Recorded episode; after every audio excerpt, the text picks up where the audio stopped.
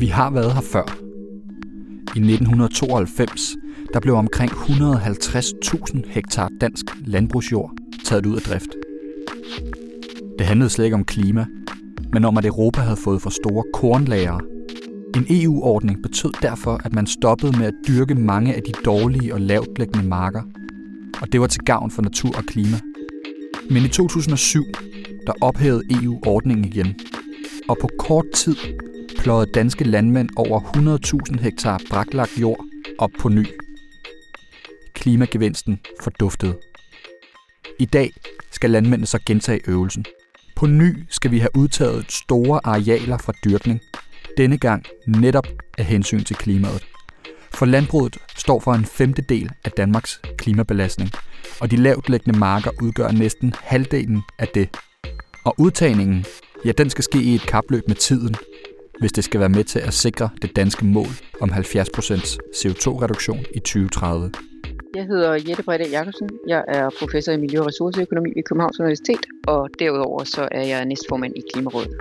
Udtagning af lavbundsjord er altså et afgørende indgreb i klimaomstillingen af dansk landbrug. Det er en udledning, hvor nogle relativt få arealer dækker en meget stor andel af landbrugets samlede udledninger. Og det er selvfølgelig derfor, at man har fokus på dem. Men det er svært. For hvilke landmænd er det, som må opgive deres jord? Hvordan kompenserer vi dem? Og hvor mange marker drejer det sig egentlig om?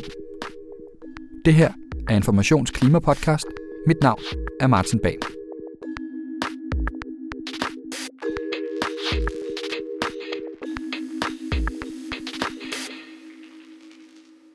Hvad er lavbundsjord egentlig for noget?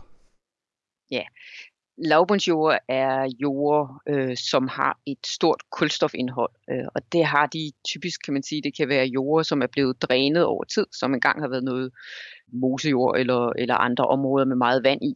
Øh, og sådan nogle områder har tit et meget højt øh, indhold af kulstof, altså uomsat øh, organisk materiale.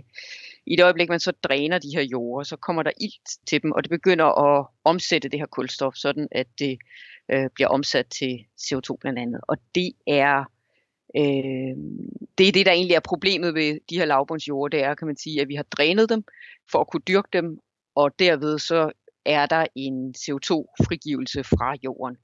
Øh, og hvis man gerne vil gøre noget ved den øh, udledning, jamen det man så kan gøre, det er, at man kan vådlægge jorderne igen. Og derved kan man sige, så stopper man den her C O to-udledning.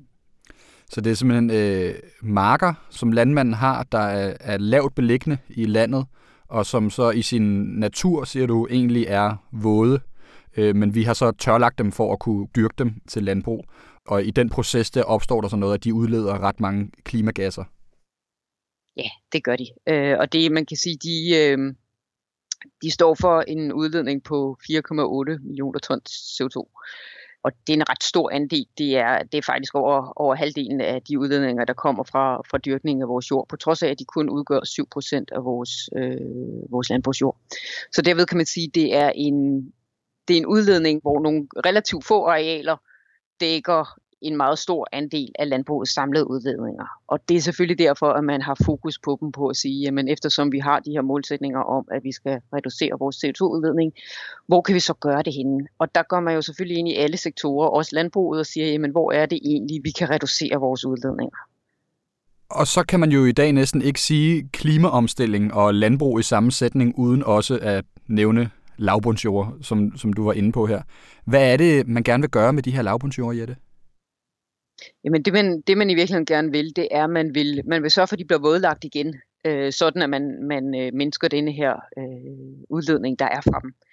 Øh, og det, det er, man kan sige, at nogle, nogle lavbundsjord er meget produktive, øh, og nogle er ikke så produktive. Øh, det, er jo en, det her med at intensivere vores landbrug, det er jo noget, vi har gjort i mange, mange år, hvor vi har taget større, stadig større øh, andel af vores jord ind til landbrugsproduktion øh, for, at kunne, øh, for at kunne producere en masse fødevarer. Og i, øh, i takt med det, så er det jo selvfølgelig heller ikke alle, hvor man tjener lige meget på, kan man sige. Så hvis man regner på det, så kan man se, hvis man nu stopper produktionen på nogle af de her jorder, øh, så er det sådan ud fra en samfundsøkonomisk betragtning en relativt billig måde at reducere øh, C O to udledningerne på. Så de estimater, vi kommer frem til, det er, at det koster op imod to hundrede kroner, øh, men, men faktisk et, et stykke under, hvis vi, hvis vi regner en gennemsnitsværdi per, per ton. Og det vil sige, at det ligger absolut i den lave ende. Og det er jo derfor, der er så stor fokus på det, fordi vi siger, at hvis vi gerne vil omstille samfundet som helhed, hvor er det så, at samfundet samlet set har billigst mulige reduktioner. Mm. Det betyder selvfølgelig også, at, at når vi så kommer hen til, jamen, hvad gør vi, hvordan gør vi det så rent faktisk, så er der også noget at give af i forhold til at få løst nogle af de problemer, der er med, med, øh, med lavbundsjordene. Altså hvis det, hvad kan man sige, hvis det samfundsøkonomisk set er billigt, jamen så, så, så kan det godt være, at det kan blive lidt dyrere, fordi man skal håndtere nogle af de andre problemstillinger, som der ikke er, når man laver sådan en grov beregning på, hvad det koster. Hmm. Så hvis jeg forstår dig ret, så siger du, at når vi laver en grøn omstilling af samfundet, så kigger vi jo på, hvad koster det at reducere rundt omkring. Hvad koster det at få flere elbiler på vejene? Hvad koster det at få mere øh, sol- og vindenergi ind i energisektoren osv.? Hvad koster det at reducere landbrugets øh, udledninger? Og den pris, som, som I når frem til, der er ved at udtage de her lavbundsjorder og, og, og, og oversvømme dem igennem, øh, det er en forholdsvis billig pris sammenlignet med, hvad, hvad vi ligesom kan se, det vil koste at reducere andre steder i samfundet, og derfor er, er det en god idé, sådan samfundsøkonomisk, siger du, ikke? Ja. Jo, det er det, der er, det er det, der er ideen, ikke? Så hvis vi ser på tværs af alting og siger, hvordan kan vi som samfund, som helhed, få den billigst mulige omstilling, jamen så skal vi jo kigge på, hvor får vi mest øh, flest reduktioner per krone, ikke? Mest valuta for pengene. Ja.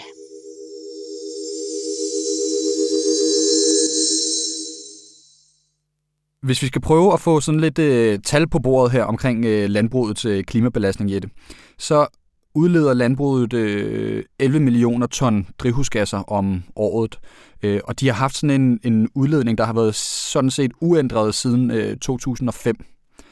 Og hvis man nu sagde, at landbruget de skal reducere halvfjerds procent inden tyve tredive, ligesom resten af samfundet øh, skal gøre, så er det omkring seks millioner ton, de skal nå at, at mindske deres klimabelastning med over de næste ti år. Altså det er jo en voldsomt stor øh, klimaudfordring, må man sige. Hvorfor er det egentlig, at vi har svært ved at omstille landbrugssektoren? Ja, altså man kan sige, at halvfjerds procents målsætningen er jo ikke oppe at sige, at hver eneste sektor skal reducere med halvfjerds procent. Den siger, at samfundet som helhed skal reducere med halvfjerds procent. Og det betyder også, at sektorer, hvor det er sværere, det vil sige dyrere, i, i, i, eller det er i hvert fald det ene aspekt, ikke? øh, at omstille, jamen de kan tage mindre, hvis der er andre sektorer, der tilsvarende tager mere. Det andet spørgsmål så, det er, jamen, hvorfor, hvorfor er det så svært at omstille i landbruget? Og en af grundene, kan man sige, det er jo, at vi har en meget stor husdyrproduktion, og det ligger jo i dyrenes anatomi, at øh, der kommer udledninger fra produktion af det. Og det er en af de, hvad skal jeg sige, det er en af de meget store udfordringer at løse, hvis man gerne vil have en stor animalsk produktion, jamen hvad gør man så med de her udledninger? Det gør selvfølgelig også, at der kommer selvfølgelig også et fokus på at sige, jamen hvor kan vi også, hvor kan vi andre steder i landbruget gøre nogle ting? Øh, og det er det, der også er baggrund for de her lavbundsjorder, ikke? Og så udgør de jo et stort potentiale. Du sagde, du gerne vil have nogle tal på. Man kan sige, at de øh, officielle tal, der udgør de øh, fire komma otte millioner ton. Der er så usikkerhed omkring det tal, som kan være, at nogle af jorderne i virkeligheden måske er, er mere oversvømmet, end, de tror, end, øh, end der står i, i tallene. Det kan også være, at nogle af dem ikke har så meget kulstof i jorden, som man har regnet på. Så der er, der er noget usikkerhed omkring den størrelse, men man kan sige, det er i hvert fald det, der indgår i vores regnskaber, ikke? På, på udledningerne derfra. Der er, det. Mm. Der er jo mange, der har forsøgt at granske, hvor stort et øh, klimapotentiale udtagning af de her lavbundsjord har, og nu var du lige inde på, at der er et reduktionspotentiale. De udleder i alt Øh, fire komma otte millioner ton øh, drivhusgasser om, om året. Og der har man jo så talt meget om, jamen, hvor mange hektar af de her lavbundsjorder skal vi så have ud? Der er i alt et hundrede og halvfjerds tusind øh, hektar lavbundsjorder. Landbrug og Fødevarer og Danmarks Naturfredningsforening, de kom med sådan et fælles bud, hvor de sagde, jamen hundrede tusind hektar ud af de et hundrede og halvfjerds tusind kan man så ud. Så var der det her erhvervspartnerskab mellem øh, landbruget på den ene side og regeringen på den anden side, som kom frem til et hundrede og otte tusind hektar, kunne man tage ud. Det ville reducere med godt tre millioner ton C O to øh, om året, altså en, en god del ud af de i alt fire komma otte millioner ton der. Hvad vurderer Klimarådet øh, potentialet af? Hvor mange hektar kan vi tage ud, og, og hvad vil det give? Ja, altså vi, øh, det vi har gjort, det er, at vi har sagt, jamen, hvad er det tekniske potentiale? Det vil sige, hvor meget er der i alt, ikke? Og der er, som du siger, der er de der et hundrede og halvfjerds til et hundrede og treoghalvfjerds tusind hektar. Og det der så selvfølgelig bliver det næste spørgsmål, det er, hvor meget af det kan det så svare sig at tage ud? Og hvis man laver en beregning, der kun hedder, jamen, hvad er den tabte indtægt øh, fra landbrugsproduktionen, øh, jamen, så vil en meget stor del af de her blive taget ud. Men så er der nogle forskellige komplikationer, som gør, at det næppe vil være fordelagtigt altid. Men hvor meget skal der til? Altså, hvor mange hektar lavbundsjord skal vi have ud? Ja, altså, vi er ikke, hvad kan vi sige, vi, vi er ikke ude at sige, at det er et specifikt øh, tal, vi kommer frem øh, til. Øh, man kan sige, vi kommer, regeringen har et meget konservativt mål, som også er lavere end de, du nævnte før. Øh, og der går vi ud og vurderer, at, at der vil faktisk være flere af de her ting, vi mener, man vil kunne vådlægge. En af de ting er blandt andet, at de peger på, at det er meget små øh, arealer, øh, kan det ikke svare sig at tage ud. Øh, og der er vi nok ikke helt enige. Øh, man kan sige, så frem at der faktisk er udledninger fra de her arealer, det vil sige, at det ikke er fordi kulstoffet er blevet omsat, jamen så er det stadigvæk billigt. Det kan godt være, at det administrativt er tungere for øh, de offentlige myndigheder at håndtere. Øh, man kan sige, i forhold til en anden ting, som jo bekymrer politisk meget, det er det her med, jamen hvem er det, man rammer? Og de små arealer, kan man sige, de rammer jo selvfølgelig også mindre, hvis det kun er en del, en lille del af en bedrift, øh, der bliver ramt, end hvis det er hele bedrifter. Så man kan sige, der er flere ting, der ligesom taler for at sige, vi skal måske ikke per automatik udelukke de små arealer. Mm. Øh, det kan godt sagtens være, at nogle af dem ikke giver mening, men der, der er også nogle, hvor det, øh, hvor det kan give mening. Men når Landbrug og Fødevarer og Danmarks Naturfredningsforening, som lige har sagt hundrede tusind hektar, tænker du så, det lyder helt hen i vejret, eller tænker du, hmm, det lyder meget fornuftigt? Det tænker jeg ikke lyder hen i, helt hen i vejret, nej. Øh, det synes jeg egentlig ikke. Altså det er en af de ting, der er barrieren for det, kan man sige, sådan rent driftsøkonomisk for, for, for landmænd. Det er, i dag er det sådan, at for at få hektarstøtte fra E U, øh, så skal man dyrke sin jord. Og det vil sige, at den skal være drænet, den må ikke være våd. Så en meget stor omkostning ved at udtage det her for den enkelte landmand, det er jo så faktisk at miste det her tilskud. Og derfor er en af vores anbefalinger også, at man får set på, hvad kan man gøre for, øh, for at håndtere det. Kan man bibeholde det her tilskud, som man i øvrigt får, øh, som faktisk er en væsentlig barriere for, at vi kan øh, reducere udledningerne der.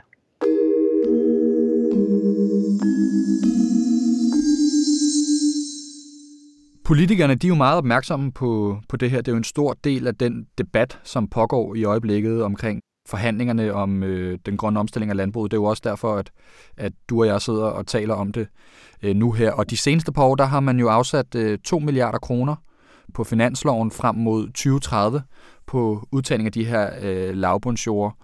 Alligevel så går det jo ret trægt med at faktisk at få dem udtaget. Hvad er problemet i det? Jamen noget af problemet er, at der er en del af de her, vi kalder, vi kalder det sådan lidt sideeffekter, altså at der er øh, for eksempel en del af jordene, som hvis man vådlægger dem, vil der være fosforudvaskning til vandmiljøet.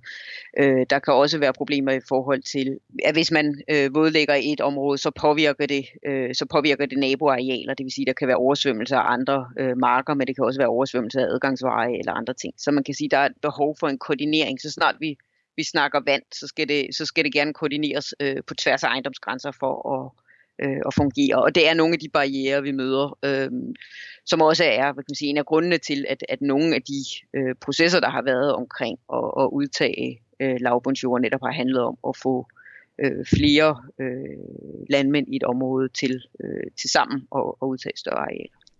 Så det er sådan et større puslespil, fordi at hvis den ene landmand siger, okay, I må gerne oversvømme min mark, og den, han så er nabo til en anden landmand, der ikke vil have, så kan man jo ikke bare nøjes med at oversvømme den ene mark, så driver vandet ligesom over på, på nabogrunden også. Så, så der er man nødt til ligesom at have en aftale med, med alle bønderne i, i området på en eller anden måde. Ja, det kan man sige.